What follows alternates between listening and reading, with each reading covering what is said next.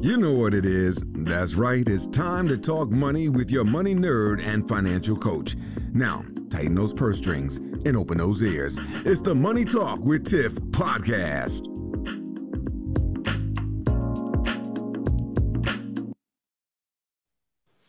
What up, what up, what up, what up, what up? Happy Monday.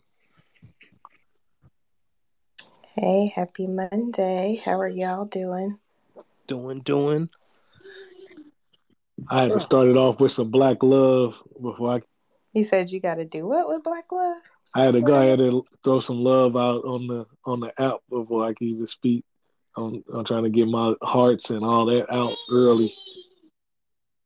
I got you. All right, I'm just trying to wait a little bit so everybody can get in here. I have been sitting here trying to get last week's episode together so I can make it live tonight before 12 a.m. hopefully, tonight we are not talking for two and a half hours. no, not hopefully. We need to make sure that we are not talking for two and a half hours. hey, what what is your uh what does your calendar go off, Rocky? Because I know last week you said, "Look, we over time." It was a good conversation, but need to have some order. Can't be the uh, two-hour black people saying goodbye. Altar calls, man. Yeah, for sure. So I'll give it a few more minutes because I know some a few other people said they was coming. So hopefully they did not get caught up and about to miss the boat because, like you said, we're not gonna be on here for two and a half hours tonight. I am tired. I still got to finish the rest of this previous week, and yeah. All right. So I think, because you know, I like to be on time. I think we'll go ahead and start with introductions. And just to preface tonight, we're going to be talking about financial myths because today is Indigenous People Day, aka used to be Columbus Day but we want to talk about myths in the financial realm of things, being that this whole day was a myth until they changed it to Indigenous People Day. And let me see. And I think everybody that's supposed to be a speaker, I sent out invites. So check your, your invites. All right, so my name is Tiffany Grant. I run Money Talk with Tiff, which is a financial education platform. I love talking about money and just educating people around various money topics. I consider it like a money variety show and blog. Uh, so we cover some of everything. Uh, so that's pretty much who I am and what I do. Rahkim. My name is Rahkim Sabree. I cover financial trauma and financial empowerment for people who look like me.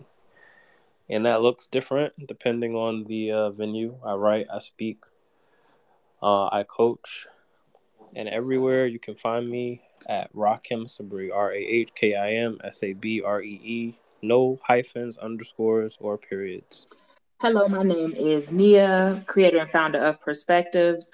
What I do is I provide down to earth money and home buying tips to women seeking financial stability. Snap, snap, snap, snap. Thank you, Rahkim. My name is Jonathan Thomas. I help people build wealth uh, and utilize the financial system as a partner. You can find me at J Thomas Solutions on IG and right here on Twitter. All right, perfect. And I just saw Camari pop in. I sent you a speaker invite. So as soon as you pop up, you could do your intro. Camari, did you get it? Yes, ma'am. President accounted for. Okay, cool. So go ahead and do your intro. Uh, good, good, good morning. Mm, I'm messed up, y'all. Uh, good evening, everybody. Camari here, also known as the Finance Rebel. You can find me on all platforms uh, as a finance rebel, I talk about money from every perspective that I've worked in, whether it be accounting, financial advising, institutional money management, uh, politics. Uh, I try to bring education to our community just through my experience in education. Thank you, thank you. And Melody, I saw you pop up. Good evening, everyone. My name is Dr. Melody Wright. I am the founder of Broke on Purpose, and I'm also the director of financial education at Kinly, an upcoming fintech. And what I do is I help people who make money learn how to dig through all the chaos and noise that is their financial life, learn how to strategically manage it. Perfect. Thank you. And I think we got everybody. Okay. All right. So I guess that's everybody so far. So let's go ahead and get this conversation started. Like I said, we're going to be talking about financial myths and things that are common misconceptions or things that we're taught that aren't all the way accurate. Uh, who wants to start us off? I'll go. Where do we start? Do, do we have one? There's so many. We're here on Twitter, right? Twitter is the home of Twitter LLC, Twitter S Corp, Twitter life insurance, Twitter trust. A lot of these things are not necessarily quote unquote myths, but they are misinterpreted or they're presented in a very mythical fashion, a very fraudulent fashion, uh, oftentimes. I guess the number one out the gate, probably the most popular, is everybody should get an LLC. Uh, that's not true. Uh, there's a lot of bad information going on around there.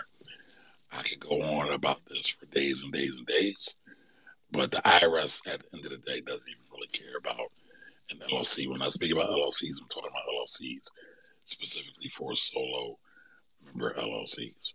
So that's that's what I got. All right, so I'm glad you started us off with that because I can speak to that personally. I have owned many businesses, and only one actually made an LLC, and that was because it was a logistics business, which means it had a lot of risk. But, like for instance, Money Talk with Tiff is a sole proprietorship.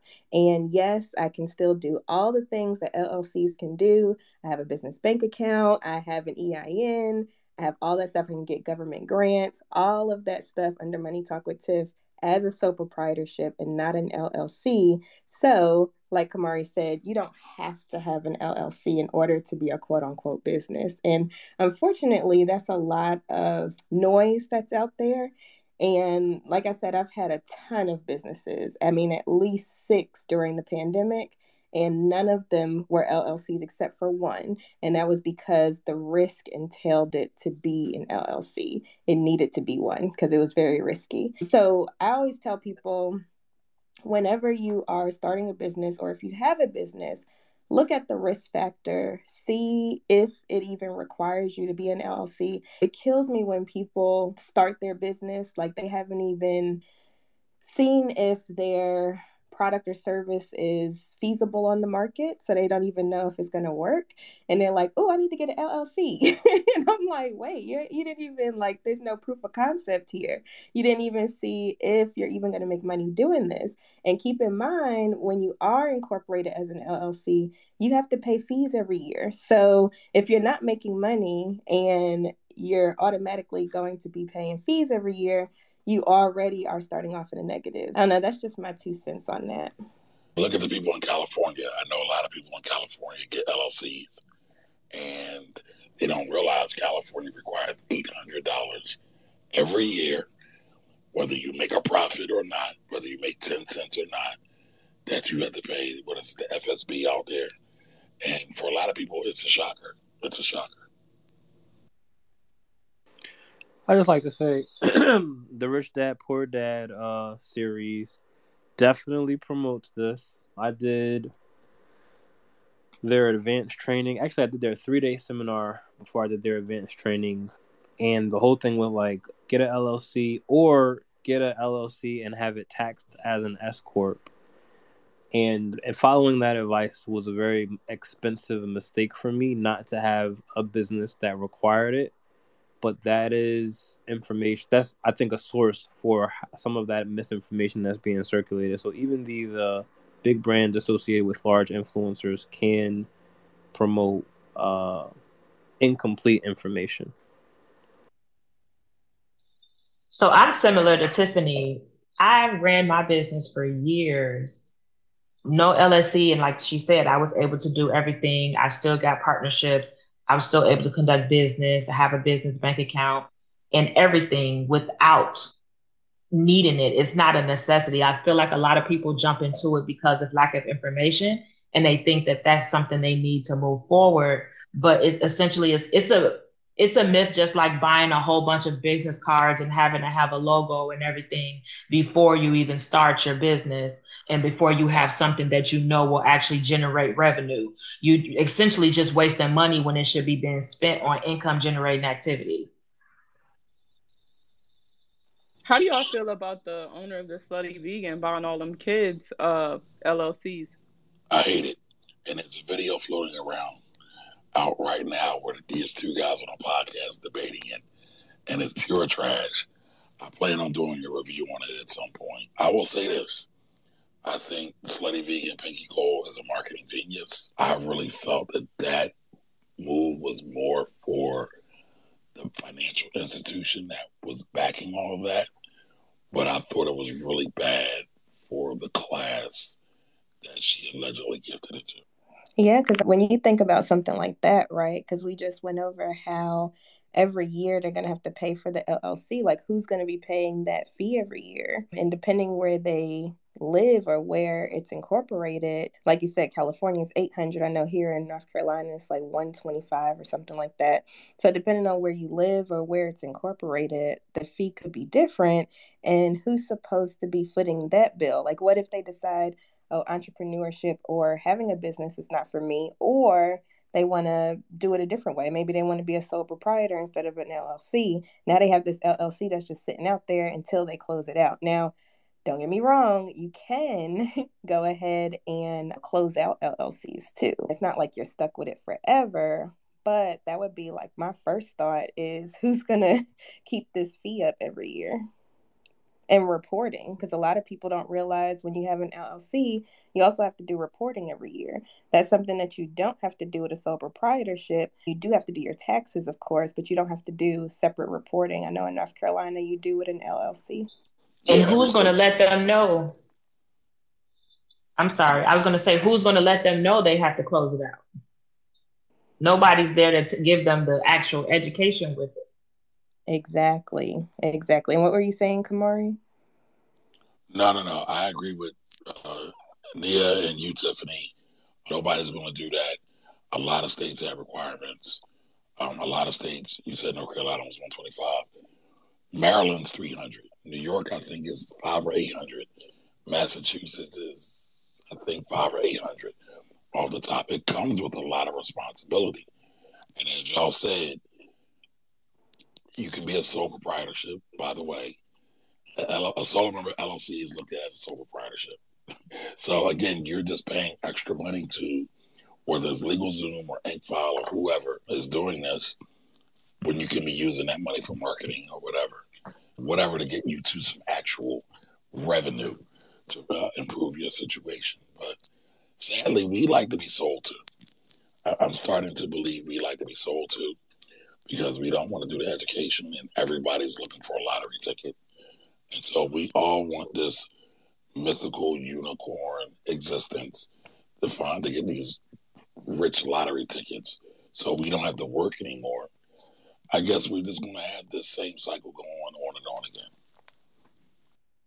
Now, you brought up another good point about the LegalZoom and stuff because I do small business consulting too, and usually helping Black and Brown business owners get up and running and all that stuff. And that's another misconception.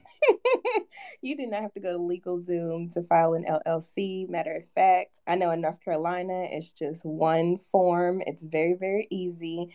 And mo- you can usually do it yourself. Like, even if you had questions, you still usually don't have to pay somebody to do it. And that's another thing, speaking of being sold to, a lot of people are trying to get over on people to file LLC paperwork. Like I had one guy, we were chatting or whatever, and he was like, "Yeah, I just paid this guy like three hundred something dollars to do my LLC," and I was like, "Well, in North Carolina, it's only like one hundred and twenty five dollars, and it's only one sheet of paper, and it's only like maybe five questions. like it's really not hard at all." And he was like, "What?" He was just shocked that it was so cheap and so easy, and I was like but see, this is what happens when you don't educate yourself ahead of time and then you just trust people to do the right thing. Unfortunately, not everybody's going to do the right thing. Uh, so that's another hustle that people got going on, filling out LLC paperwork, filling out the whole COVID relief. I saw somebody on my Facebook the other day,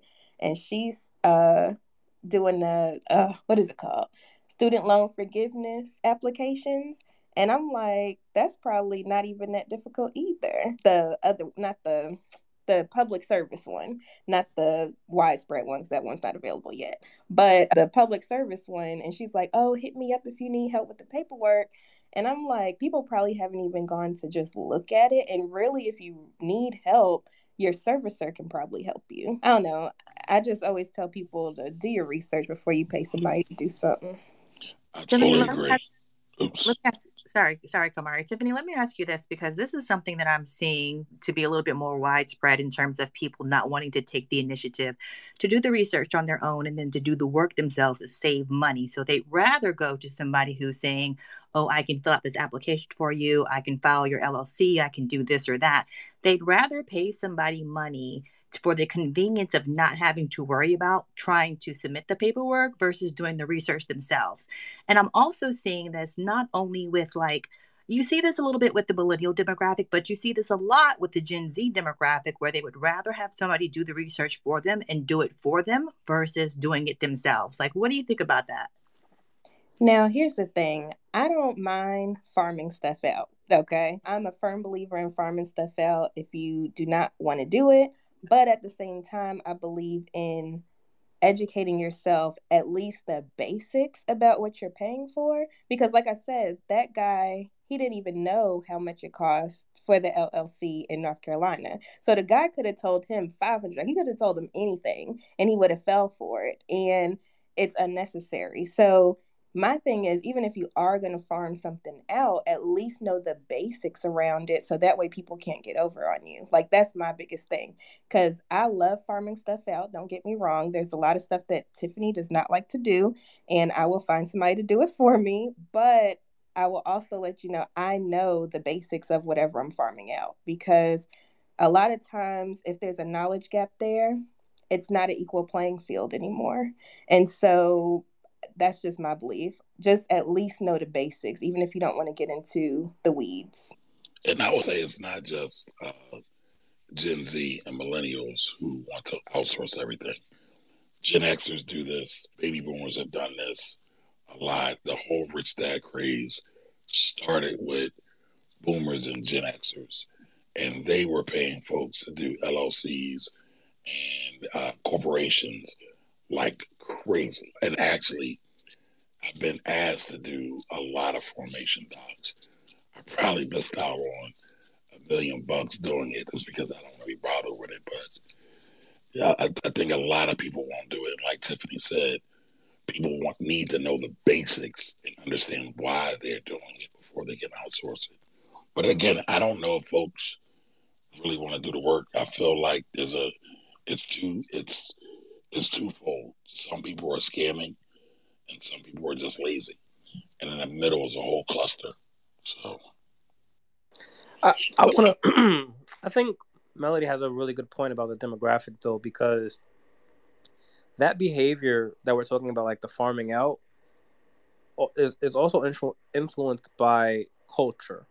So we're talking about buying back our time. Like you see, uh, the great resignation. Like people are people are wanting to put less of a focus on the quote unquote hard parts of life and more focus on like wellness and self-care and all of those things as they are trendy.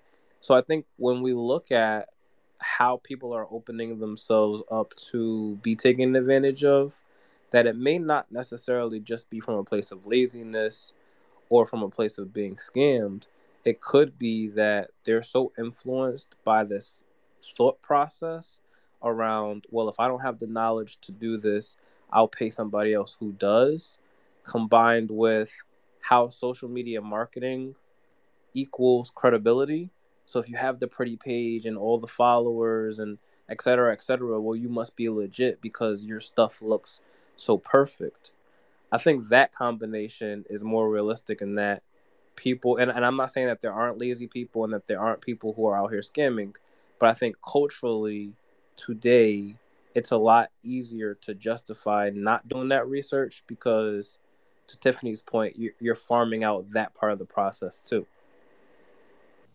And I guess I would say, and I'm not trying to, but I hear a lot of people say millennials and, and Gen Zers do this and do that. But Rahkim, everything you just mentioned has been done before. Now, yes, we have more influencers now, we have more social media now, but uh, I just looked it up. LegalZoom was started in 2001, right? They've been doing this for a while. Television and movies and, and superstars and celebrities of those eras were kind of the same thing. Yes, it's more sped up now. And yes, we might be able to see it more now because we have social media. But people were doing the same dumb stuff back then. So this is kind of my wheelhouse because I own operate a business that literally only thrives because people feel like they just don't have the time or the knowledge to do what I do. And so speaking from experience, while there is a culture of buying back your time, and I a thousand percent have clients who could do this themselves, have the knowledge to do this, themselves, and just choose not to because they are at a place where they can afford to pay someone else to do it. The majority of my clients are people who are too lazy to do the work and think that by throwing money at the problem, it'll just provide a solution. They don't want to to learn. They don't want, and, and I can only speak for the finance space. For those of you don't know, I own operate a credit repair company. The literal only reason that that portion of my business makes money is because people don't want to do the work. Really simple, easy work. I literally give the, the keys for free on all of my platforms, and people will still not connect those dots to do this themselves. And the majority of those people are people who just are lazy. I can a thousand percent say it. Like they, a lot of them are under the misconception that, well, if I just throw money at the problem, then that throws off the responsibility. So if I'm paying someone to fix this for me and it's not fixed, it's their fault, not my fault. For them, it's escapism. This is a way of them absolving themselves of the responsibility of doing this, of, of actually seeing the result and putting in the work. And I also think for certain things, not for everything, let me tell y'all, I am all about my soft life. Like for certain things, I feel like that cheapens that experience and you don't learn that lesson. I'm not saying this for the people who have like uh like people who come clean their house or who come walk their dog or stuff like that because the soft life is in that is really big in social media right now. But there are a lot of instances where people just refuse to learn. It's like they don't have to acknowledge it if they can just hire somebody else to fix this problem for them. And we can go to Nia because she had her hand up first. So I want to echo Markia because same thing. I provide a lot of information on YouTube in my group. I'm really big on providing education. And I agree. I've had free things that they won't sign up for, but they'll happily pay me to teach them. So I completely agree with you, Markia. That's very true. It, I think part of it too is the fear and you like when they, you don't know something, you're scared of it. So you feel like, oh, this person knows how to do it. Let me let them do it. And then it's the instant gratification that they feel like it's going to take a while for me to do it. And they're just not okay with that delayed gratification. Yes, I completely agree there. And Melody? Yeah, so I will piggyback off of Rahkim and Camari. I definitely don't feel like you're picking on me. I know that there are lazy people throughout all the demographics from from Gen Z all the way to boomers. But one of the things that I have noticed because I am a financial empowerment coach and like Markia and Nia, I do offer things for people, but they would rather pay for somebody to like create a budget for them than learn how to budget or they would rather pay for somebody to just do something for them than learn how to do it themselves. And one of the things that I realized is that with Gen Z, we had some interns that came in and they were Gen Z. They actively admitted that they are just lazy. They were like, we really don't want to do the work. We would rather just have somebody do the work for us. And when I was at the Financial Health Network conference about two weeks ago, they were talking about how Gen Z interacts with personal finance and financial literacy. And they said most Gen Z, they don't really do the research. They just go by word of mouth or what somebody tells them to do. And so I think that kind of coincides with not just that demographic looking for somebody to do it for them or for easy way out or buying back their time or this quote unquote soft life it really is about them it's it's more what can be the most convenient in my life right now where i really don't have to put that much thought into it so i can move on to the next thing and i think that's what we're really seeing with the gen z demographic around just taking ownership of different things and doing it themselves. Yes, I will say because I'm a financial counselor and I get some of everybody. And I will say some people have even said to me, Tiffany, can you just take my paycheck and pay all my bills and just give me a stipend? and I'm like, wow. No, I'm not going to Yeah, do that. 100% have seen that. Yeah, definitely not going to do that. Because first of all, like Markia was saying, or Nia, one of y'all, that softens the experience. Like you need to go through this in order to learn what's going on with your money. Because my thing is, I rather teach people how to fish than do it for them. So that way, if I get hit by a bus tomorrow, they can still move on with their life and they can still figure things out. Now, if I'm sitting there hand holding and doing everything for you, you're not going to learn. And so that's why, like, for instance, with my practice, I walk people through everything. So, like, the person that came to me about the LLC, I'm like, look, let's do this together so you can see how this works. Or when somebody wants to set up a nonprofit or something, I'm like, okay, let's go do this paperwork together so you can see how it works.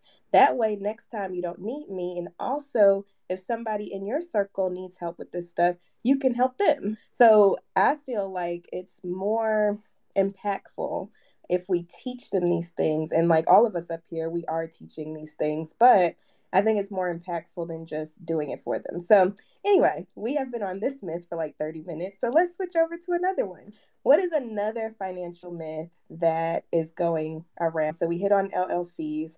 What else is there?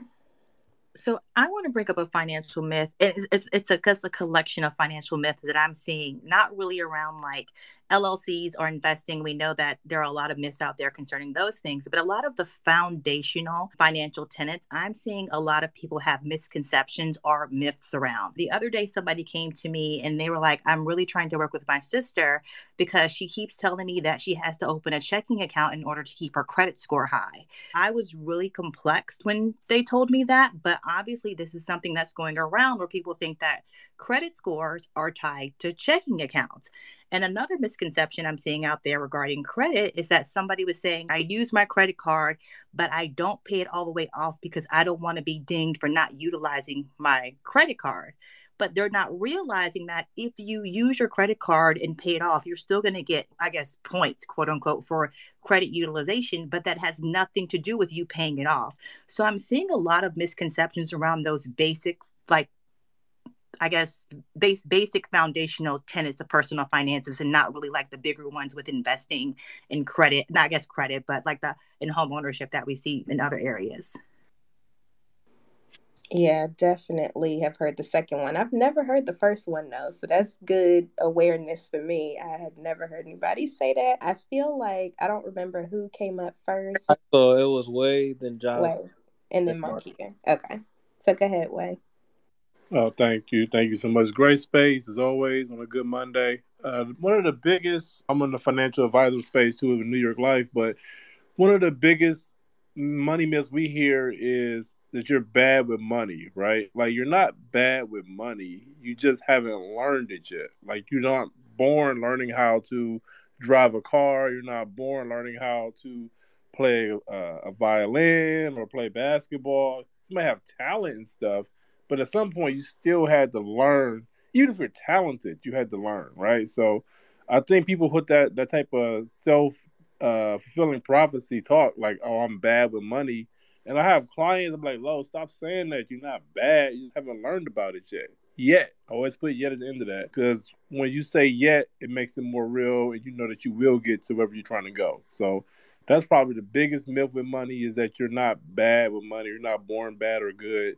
You just don't know about it at the That's a good one. That's a good one. And we we always have to me and Rahkim, we always nerd out on this, but you always have to watch yourself talk too.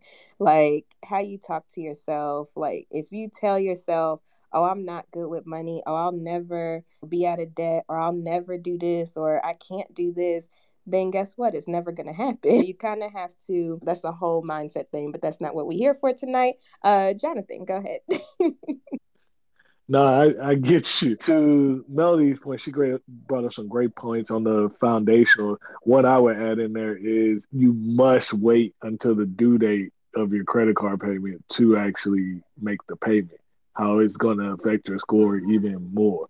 Uh, and Melody kind of alluded to it, but it's really just the understanding of how your credit score is calculated. The second thing I would add to the conversation is working in financial services, working in the bank, retail bank, running running all those centers. It was very apparent that people valued credit and the access to credit and their credit score more than tangible having tangible money in their account. All the and I I just uh, I think Way you said you was a financial uh, advisor. I I don't know how often you've seen just kind of that disparity from those with assets or people not fully understanding that money in your account, investments, money that you can go put your hands on is way more valuable in our economic system where people want from you than credit.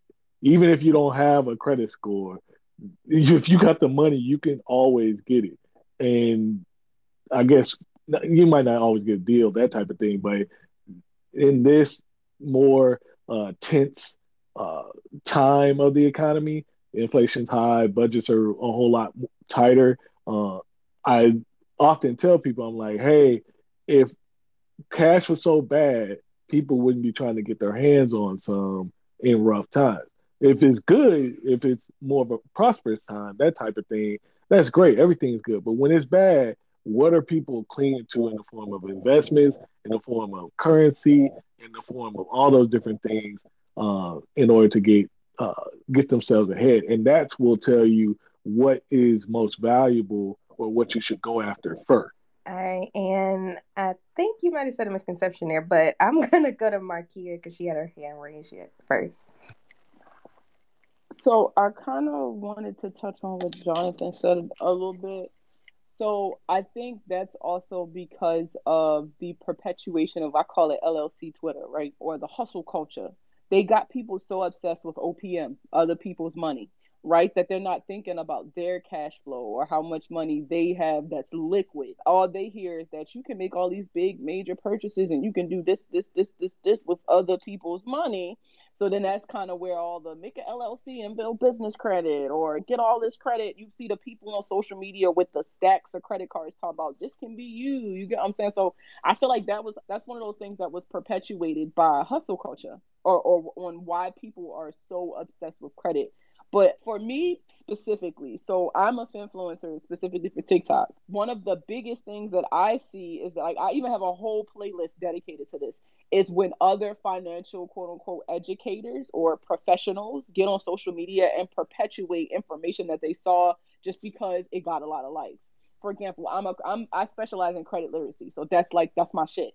And so multiple all you see if you say if you search hashtag F, FCRA on TikTok, all you see is well the FCRA Congress passed the FCRA Act, which means you don't have to pay these items back. And I swear, video after video after video, it's the same person. But not one of these people can even tell you what's in the FCRA.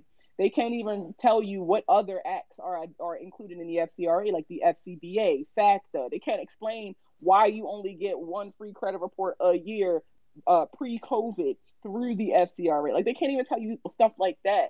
But this also kind of goes back to how are people able to be scammed so much it's because you see something so many times, you think to yourself, the only way I can keep seeing is this if this is real, right? If this wasn't real, they would have took it down. If this wasn't real, XYZ. If this wasn't real, because a lot of people have a hard time facing the truth. And so it's a lot easier to believe a lie because it's along the line. A lot of people don't want to pay this shit. So it's easier for them to believe that, oh, I don't have to pay it. Tell me more. You get what I'm saying? A lot of times it's not the fact that these people don't know, they don't want to know. Ignorance is bliss when it comes to finances. And I've saw that a lot from once I started doing like workshops and one on ones. People want to be left in the dark because to open their eyes to certain things mean that they have to acknowledge their part in why they are where they are. Because at some point, not knowing is no longer an excuse. At some point, you realize I don't know something. So maybe I should learn. And they choose not to. They choose to remain ignorant. They choose to keep doing the same thing that they've been doing out of a comfortability. And so it's like a lot of these myths, and just the last thing, I swear I'm getting off, but I did we did a live talking about how a lot of these myths evolve uh, aren't really myths. A lot of them are things that our ancestors or whoever came before us used to survive. And I say the same thing about generational curses, how a lot of times these generational curses were not meant to curse our our lineage, right? These were things that we did to survive, and it, it got us through then. But as the economy shifts and as things change, culture change, and things like that, it makes it so that our lifestyle has to change and the decisions that we're making has to change but we're so stagnant because we're so comfortable. And so i think that's where a lot of these myths are born out of that ignorance that came from remaining comfortable for so long that you kind of like the Greek, they made up their own stories to justify the things that happened. So I really think that's where a lot of these myths come from. It's not necessarily a lack of knowledge, it's a lack of a willingness to want to know more at a certain point. And we have to start holding some of these people and even ourselves accountable at this point for the things that we don't want to look at or don't want to learn or don't want to acknowledge. Yes, I completely agree there. I just wanted to go back real quick to the paying your bill on the due date.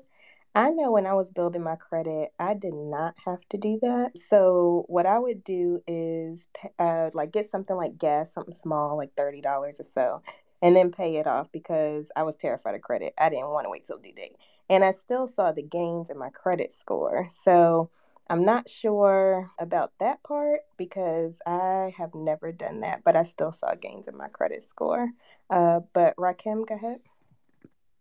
Yeah, I think I think what you're responding to is something that Jonathan said, and I think what he was saying was that it's a myth that you actually have to wait that long, not that you have to wait that long.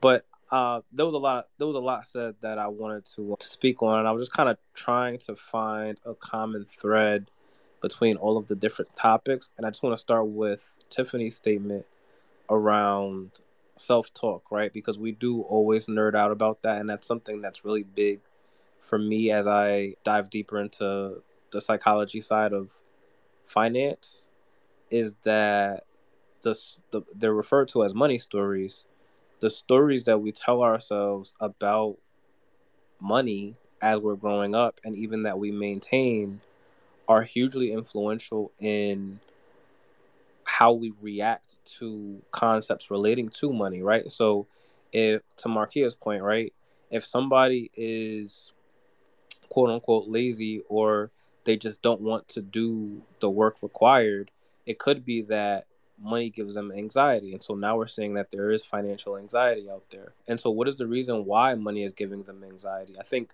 everything that Markia said was spot on, and I appreciate the enthusiasm and the energy behind it. But I think that I'm going to come in with a maybe a softer alternative in that yes, people should be held accountable for the things that they do or don't do. But many people don't realize the influence of the money stories that they tell themselves or the trauma that they've navigated financially on these decisions or indecisions. And so the common trauma responses to, to, to this pressure is usually don't do anything at all, like just try to pretend that it doesn't exist, which puts them in a frame where they can say, oh, somebody's providing a solution for the low, or even not for the low, right? And so you're looking at that again, that concept of laziness versus just not wanting to do. I mean, not not wanting to do it. I forgot what the alternative was. And then you have people who will run to it, who will take action. And I think not a bad thing, but maybe a lot of the people who end up becoming entrepreneurs or who are providing these services, um, who are subscribing to LLC Twitter rhetoric, rhetoric, are people who are trying to run towards it. And that could be a trauma response too. But it's, it's just interesting to see how these parallels start to show up when we discuss like the impact of these decisions happening or yeah pretty much that gotcha and then i think camari was next yeah so i was to say a lot of the a lot of the myths a lot of the shenanigans have been created by some corporations. i'm really big about root cause analysis when you look at credit cards and credit card myths credit cards basically have hijacked the whole term of financial literacy and kind of used it for their own little pet project to kind of keep themselves clean. And when you go, and one way to show that this that their marketing has worked so well, there's been a constant meme going for like the last couple of years. Would you rather have hundred thousand dollars in cash or an 850 credit score. And the amount of people that get up in arms about that meme is hilarious. Any one of us could post that today and we'll get instant traction. And the amount of people that I see that picked 850 credit score is astonishing because a lot of the people I know ain't never touched 100,000, not even close to 100,000. And going back to what Jonathan said, cash is is a rarefied thing, and you should want to work to get your cash. But it, it's a lot of times we have other outside forces that are helping to create these paradigms. Really quick, if you look at that example, for instance, the 850 credit score, okay, let's say everybody in this room gets an 850 credit score, okay? Now, what are you going to do with it, first of all? And then also, are you just going to be right back to where you are in maybe a few months? you know, my thing is, I always take the cash with those things. I always take the cash, and I wish they were real because I would love somebody to give me a hundred thousand today. I can make it do a lot. But yeah, there's no point in having a. First of all, 850 credit score is kind of overkill. I'm just being real. But uh, having that credit score and not knowing the basics, you're just going to end up back to where you were eventually. But anyway, Jonathan, go ahead. Uh, no, you're right, uh, sis, or worse, because you just got access to a lot of credit that you couldn't make the payments on. The biggest one that, at least for me, that is this idea of wealth. And personally speaking, I know Raquel, I will say I'm in the money story uh, mindset. It's just I'm still in that I would say development stage, if I personally speaking. But the reason why I said that is wealth and identifying what wealth is when you go from oh wealth is a million dollars to oh actually wealth is hey your your necessities the life that you want to live is paid for by assets. That doesn't necessarily mean you have a million dollars. And wealth by what people think wealth actually is who actually has one positive of this social media age and all these different podcasts is that you find out how unwealthy the people you think have wealth and I'm the most obvious example is like the huge celebrities from everything from the top to NBA players, uh, obviously LeBron excluded, but what's the norm? And the norm is these folks don't actually have money and they're actually living paycheck to paycheck. They just have very, very, very high incomes. Uh, but the myth was what is actual wealth and what does that look like? Uh, and the idea that the people who are wealthy you wouldn't necessarily be able to pick them out on the street. Yeah, I completely agree. I feel like, and I think we went over like what wealth means to us. I think it was a question that Renita had asked in one of the previous things, but I feel like as a community in particular, because this is a space for Black Money Talk, I think we put too much emphasis. And when I say we, I'm, I'm overgeneralizing, so don't come for me. I think we put overemphasis on the things that we have, the physical things, and not enough on actually building wealth and what that really looks like. And I'm talking about the money side because I know we got real philosophical last time we talked about this, but just looking at the money side, I think we put more emphasis on maybe what we couldn't have when we were younger or what we never saw growing up or what we see society giving us you know, as far as celebrities and things like that, not thinking past, okay, these people probably got this stuff for free or it's rented or other brand partnerships or whatever, not thinking that far. And that's exactly what they want us to do. So that way, the people that actually really don't have it go out and get those things. So I think just as a community, we put too much emphasis on things the best car, the best house, the best shoes, the best clothes. And there's nothing wrong with treating yourself if you have it, but let's talk about building wealth first, real wealth that's going to stick around for a while. So, anyway, Markia. So it's so funny. So today, like that, and this is why I was late today. I was testing out my slides for my presentation tomorrow, and it's an international audience. And so their biggest thing was like, we don't want you talking about things that are like unique to America. And so we delved a little deeper into like the behaviors that lead to certain financial outcomes. And one of the things that I talked about on one of the slides that I got the most questions on afterwards was money scripts we were talking about the four different types of money scripts that kind of are developed outside of like as a kid, like when Rahkim talks about like financial trauma and all the things that you've been through, all kind of culminate into these four scripts. There's money avoidance, money worship, money status, and money vigilance. And money status is the first thing that jumped into mind when you were talking about that. People who equate their self worth with their net worth or the uh like I- items that they have, and a lot of people talking about the keep up with the Joneses mentality, right?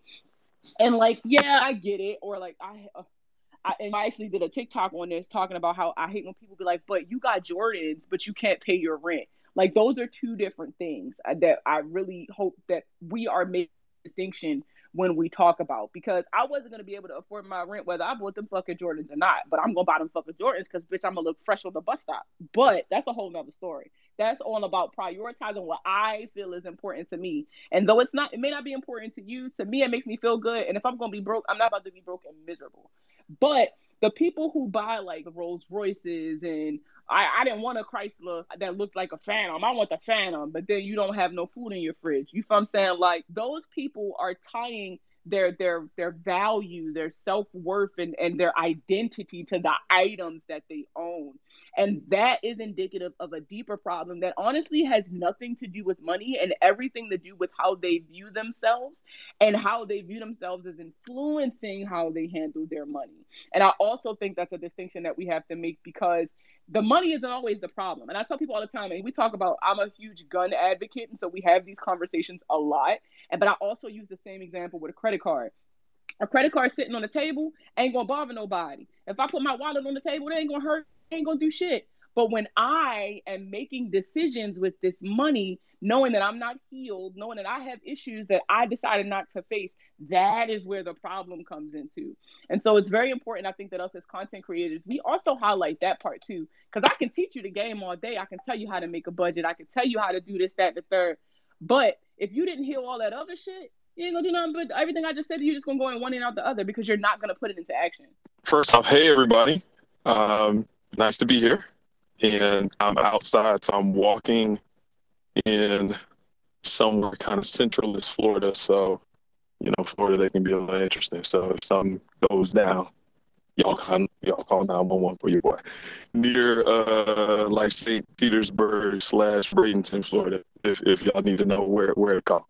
Uh, I was just listening to the people who uh, were sharing once I was able to get on, and I think they uh, a financial kind of myth, and, and I think it was just it was something that I realized just in working with a lot of different people, as well as it was something that I internalized myself until I started getting a little older and just kind of seeing how things worked. But just kind of this idea of understanding that you you can't merely budget your way to wealth.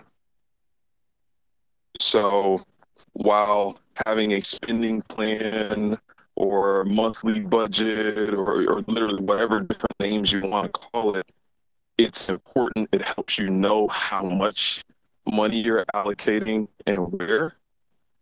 Ultimately, you need to be able to generate a meaningful amount of money beyond whatever is a, a livable wage for you to truly be able to build wealth and like if if Uh-oh. you I think we're losing. be able to budget your way there or like, wealth Hey, Steven, you're breaking up really not bad. much on hey you need to So I'm is that better Yeah. Hey, and Steven, you are breaking am i still really am i breaking up still really bad It sounds clear now, but we didn't hear half of what you said. oh i'm sorry i'm sorry man i, I just started walking down the street uh just going my bad so Hurricane Ian. uh recap quickly is just saying if you don't make a livable wage, it does not matter how you allocate your money, you're not going to be able to build wealth because you're not making enough. And there's a lot of emphasis on people spend, and I don't think we put enough on building your income because if we're just focusing on the budgeting end, sometimes that can put you in a more uh, scarce mentality instead of, hey, how can I generate more to be in a better space to really be able to build sizable, sustainable wealth over time. So that's just something that I see is a, a lot of focus on budgeting or cutting. And oftentimes when I'm speaking with clients, I will will tell them there is there is a limit to how much you can cut. Like the, the best case scenario is everything in your life is free, but guess what? That's only zero. You still have to actually make money to be able to build wealth. And that's the part that there is less of a cap to. So that that that hopefully that summed it up pretty well. That's really where I was trying to go with that. Yes, and I'm so glad that you restated that because that is so important. Because don't get me wrong, I'm the frugal queen. I like to save money. I do not like to spend money, but like you said, there's but so low you can go. Okay. There's certain... Oh, go ahead. No, I was just agreeing with you. Correct. Correct. There's only so low you can go. The it's only free. Exactly. And I was going to say there's certain inf- influencers out there. I'm not going to say their names because then we might go on a, on a whole nother tangent that say beans and rice, rice and beans. But at the end of the day, even if you go that low, if you don't have income, there's still no way to build wealth and make money. I love what you said there. Uh, I want to go over to Nia because she's had her hand raised for a while. Real quick before you jump, we're at the two minute mark. So if we're extending this, I'm just putting it out there. We are approaching an hour and two minutes. Thank you, timekeeper. You got because you will be up here for the next three hours. we know. No, we we got to be truthful. We got to have some integrity about that. Rock him as a parliamentarian. I'm like, will an hour really do it? Now I know we're not gonna do two and a half hours, but we can keep the conversation going a little bit because right, I don't know so if an so. We'll, so we'll give out another half hour. 10, Max. Ten thirty. Chill out. He's gonna be like, like that commercial they used to have for the cell phones where they had the minute manager that blew the horn. Right. I'm gonna, I'm gonna was... whoever's talking, and we're gonna end the whole. right, right. It just cut off.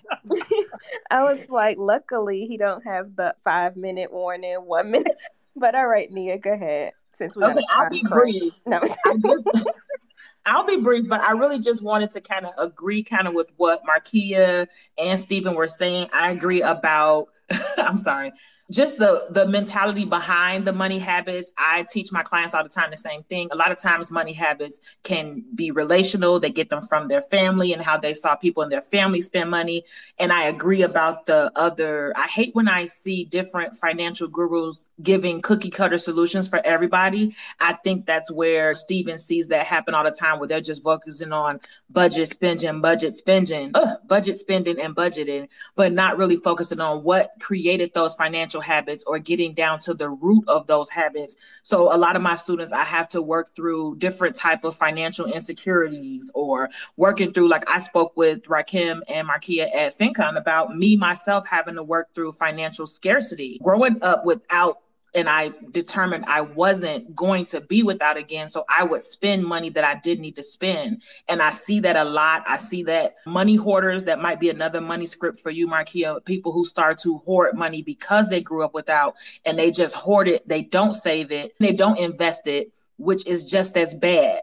So essentially, I feel like all of the different things come together, but it all goes back to a root from somewhere. And unless you attack that root, touch it, look at it, hold it up in the mirror, you're essentially never going to resolve your money problems and never going to actually level up.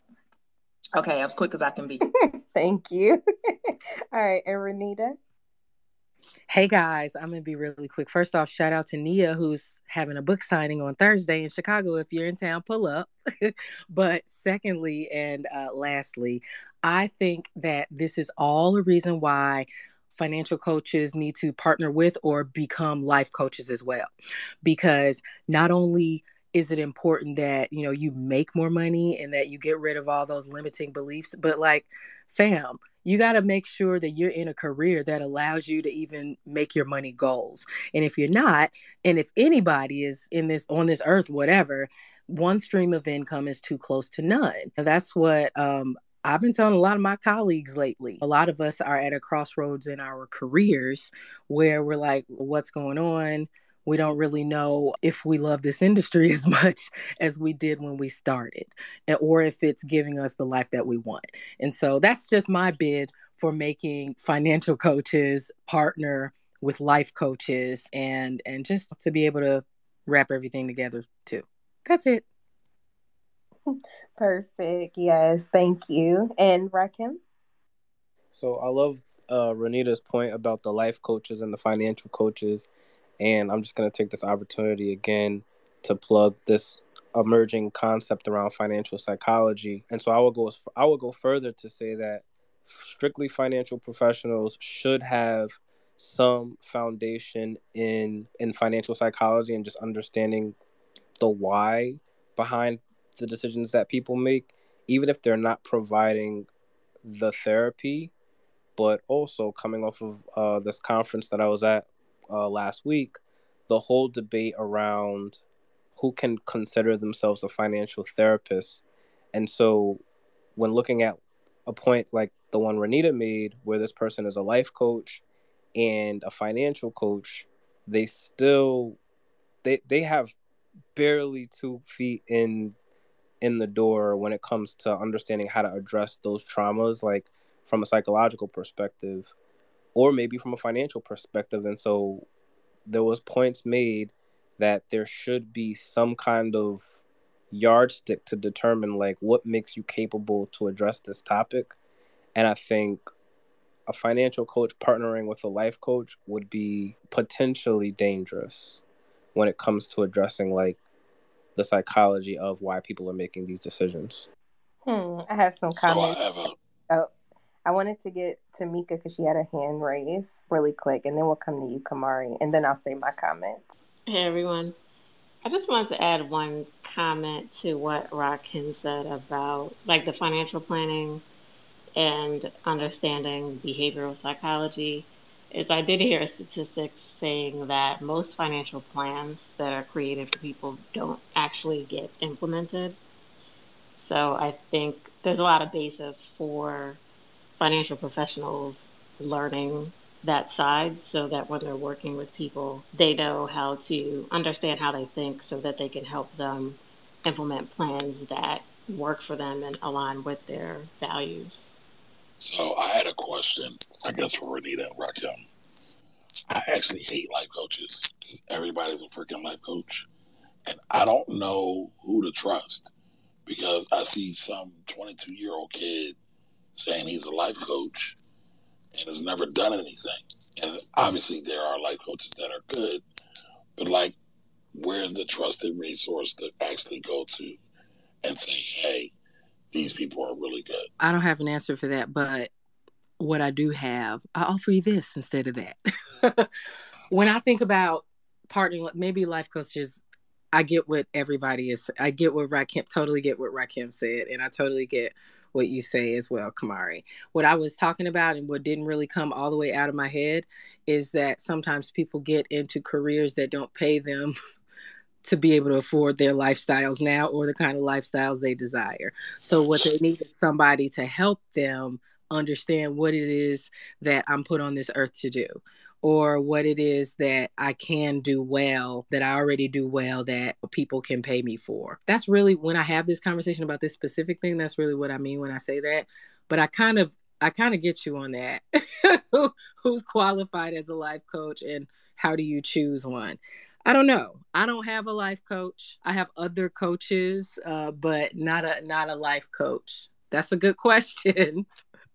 As I was going to say earlier, like I really love Steve's comment because I do think income and skills should really be the base of basis of what we're talking about.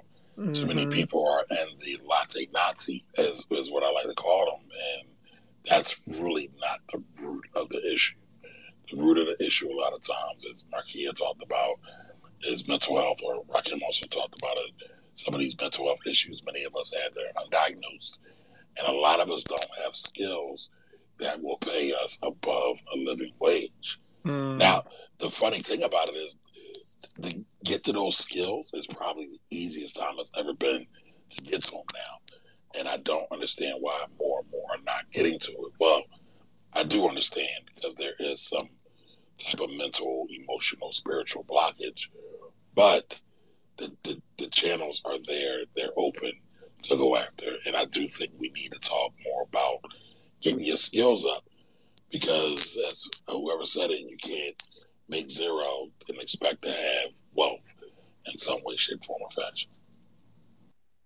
Yeah, I just wanted to. Camari, are you talking about ageism now? Saying a 26 year old doesn't have the life experience? Well, well, I said 20. I said 22. All right, now, Camari, what up. have you done? On, wait a minute. I was working on my second 22. marriage at 22, so like some of us have lived listen, a life. listen, Markia, you're special, right? You was a whole secret agent out there, spy games, the whole wow. nine, and walked away from it. So you special. But seriously, like there are people out here running around saying, "Follow me, I'm a life coach. I made millions of dollars following along with the rest of the social media gurus." Y'all know I have a special place in my heart for the liars amongst us. And they're not really doing us as a community any good. So it's it's a, it's a dangerous place, as Rahkim said. And Renita, I got what you were saying. It was like a lot of us are stuck in dead end jobs, and we don't have the skills, the courage, the support system to go out and do other things. I get that as well, but I'm just like, where to go? Where should we go? Now, I'm going to say maybe it's not a life coach she's referring to. I think it's more a career coach because that's what I had. and a career co- coach was awesome. And like now, I kind of do that for other people in a way. Like I'm not doing resume rewrites and all that stuff, but I'm helping them negotiate raises and I'm helping them get new jobs. You sit in in in the in, in, in the interview and everything. So I think it's more of a career coach. Uh, Renita might have meant to say because I think that's more in line with what she's saying, and I wholeheartedly, and I think I've said this before, definitely recommend a career coach regardless of what industry you are in because there's always someone that knows more than you and if there's someone that can and, and, it kind of falls into a mentor right so my career coach was my mentor so highly recommend getting a career coach in whatever industry you are in because their knowledge is invaluable like luckily the one that i had she specialized in helping black women most navigate corporate america and with her help i was able to move up the, the corporate ladder to like a step below VP in like less than three years. If I would have tried to do it myself, I wouldn't have known how to navigate the spaces as efficiently as I did when I was working with her. I think that might be what you were referring to. I think so too. And I, I apologize for uh, going out of order. I won't do that anymore. But yeah, it's kind of maybe like a cross between a career coach and maybe even a business coach, right? Because maybe what you want is to launch a business out of your unique skills and talents and abilities. At one point in my life, it was a career coach that I needed, but like this past year, this year I got a career a, a business coach. And I think the reason why I say life coach is because, you know, when you're in college, you may or may not know what you want to do, and you may or may not know if it will afford you the kind of life that you desire. But there needs to be some sort of intermediary to help you learn that and to connect it to your career and to give you the reality check you need to get into a situation that is actually going to give you what you want. Yes, yes. Okay, let's go to Markia. Let's get back on track. Markia. So I want to touch on something Renita said that I think is really important. I really just want to echo it. And she was saying how having a only a job right now, that's not only that one source of income, that's not that's not where it's at. And and how the job that they wanted in the beginning is maybe they don't want it right now. And when I say I was one of those people who had the whole life figured out, bro, you could not tell me that I wasn't gonna be wearing them camis for the rest of my life. Like I had my entire life planned out since I was 16. All I ever wanted to do was in the, in the military. And as long as you could do push-ups, sit-ups, and run two miles, like supposedly you could last 30, 40 years doing it. But I literally turned around one day and they patted me on my shoulder and handed me a flag, like, thank you for your service. But we got it from here. And I was shook. It was the only thing I had ever planned to do with my life. I had I didn't go to college. I had skills that I developed in the military, but I, once all that was happening, it was like, do I even like, do I even want to do this, or was I only doing it because that was my life in the military? And so I really had to stop and evaluate, like, damn, well, I had to scramble to make something shake. But I think that even if you have a secure job, it is really important for you guys to always have a plan B, plan C, plan D. And it's not because you're not putting your whole energy into plan A. It's because life got a real funny way of kicking you in your ass, like when you least expect it. And so having that contingency plan or constantly building those skills. Think about it like this. My grandmother, she used to work, she used to be the operator for a hospital in Baltimore. Like you would literally pick up the phone and dial zero and they would connect you to wherever you wanted to go. They literally do not exist anymore. They don't even, that whole department is gone. And all of the women who could not adapt with the technology and the changing times were out of jobs once the department was, was disbanded. And so it's important to even if you're at your job, even if you're not ready to start that business now, make sure you're developing skills. Like Camari said, we need to start developing skills that's going to get us that paper, that's going to get us that money, that we can start that side hustle with. But it may just start with your nine to five. You may have to use that nine to five to fund that skill development or to fund that continuing education so that you can, you feel I'm saying, launch all these other businesses and stuff like that. But I really just wanted to echo that because I was somebody who was affected by that personally. And and it shook me to my core. It really took me, I'm not even gonna lie to you, it took me like two years to really shake back from the the shock really of just having my entire life just pulled from under me. My whole future was just gone in the blink of an eye and the shake of a piece of paper in my face. So I really just wanted to echo what Renita said.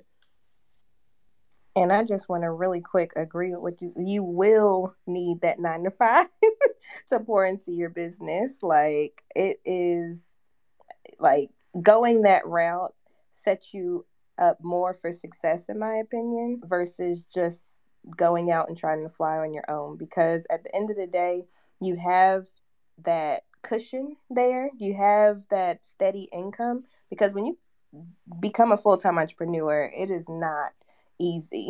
And at the end of the day, you there might be months where you don't make anything. And having that cushion there, especially when you first get started, is invaluable in my opinion. But I want to go to about that wallet. Hey everybody, my name is Anthony from About That Wallet, and I help people build strong financial habits. Thank you, Rahkim and Markia, and can I find the lady for making sure that I do my intro.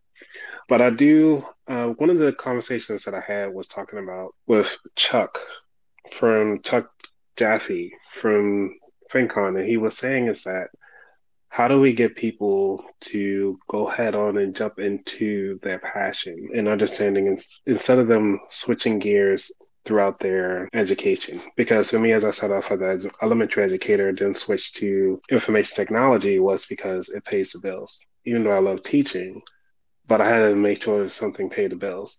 And how do we, I guess, in a financial space, I don't expect us to answer this now, is how do we start building people from a young age, or even the parents to kind of start helping us out with that conversation to jump into something that they really like and actually make the income that's needed so that they can enjoy life and still be prosperous at the same time. So that's one of the things that I came across. That's why my hand was up for that part. It is good to be up here. Thank you all. Happy Monday. So I wanted to touch on two myths also uh, that you all kind of just spoke on.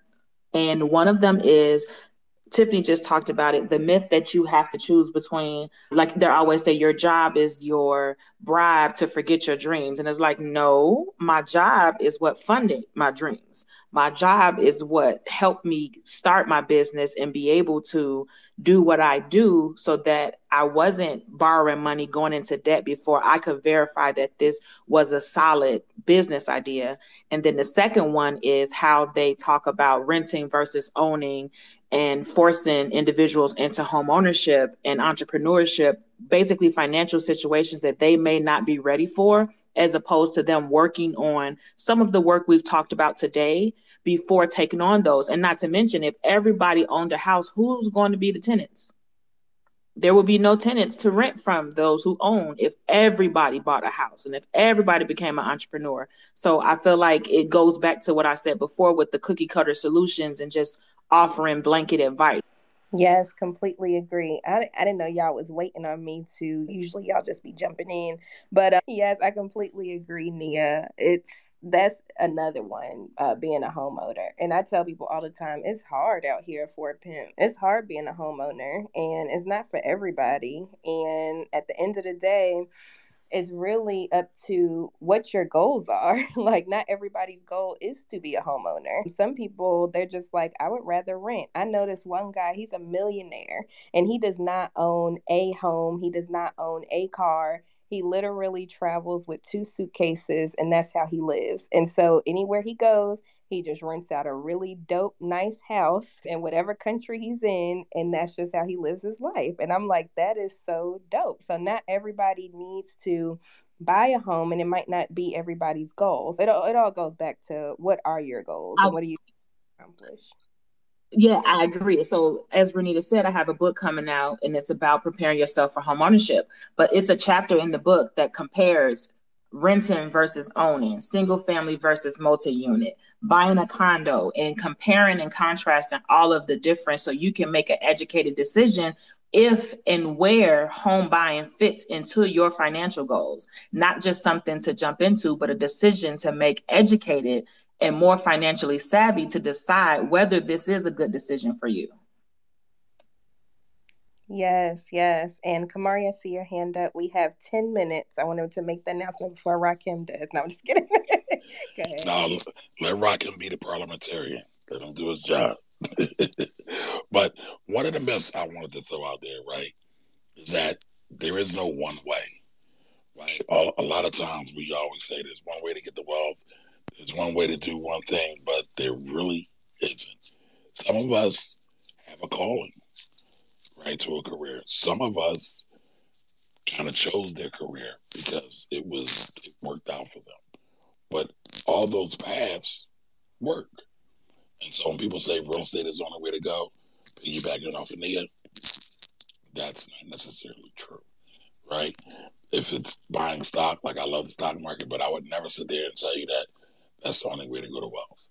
Right? When you look at the biggest wealth accumulators, they're probably business owners guess who has the biggest risk? Business owners. Sometimes you got to work a job, and that's okay.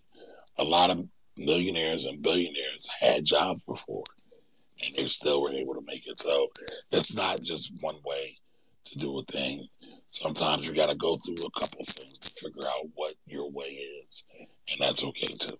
Completely agree. Completely agree. And even like us being in our niche, right, which is per- personal finance and being creators, there's so many different ways that we each make money. Like there's so many different ways to do this. And that's that like take that, like take this microcosm of 10 people you see up here and multiply that by every single industry. Like there's so many different ways to make money out here. It just comes down to what you like to do, what you're interested in, and then how to monetize that. So whether it's at a nine to five or whether it's on an entrepreneurship tip, there's ways to monetize your skills and interests. Do anybody want to say anything else? We still have eight minutes, y'all. We still we under time. So do anybody want to throw out another myth or say the babies.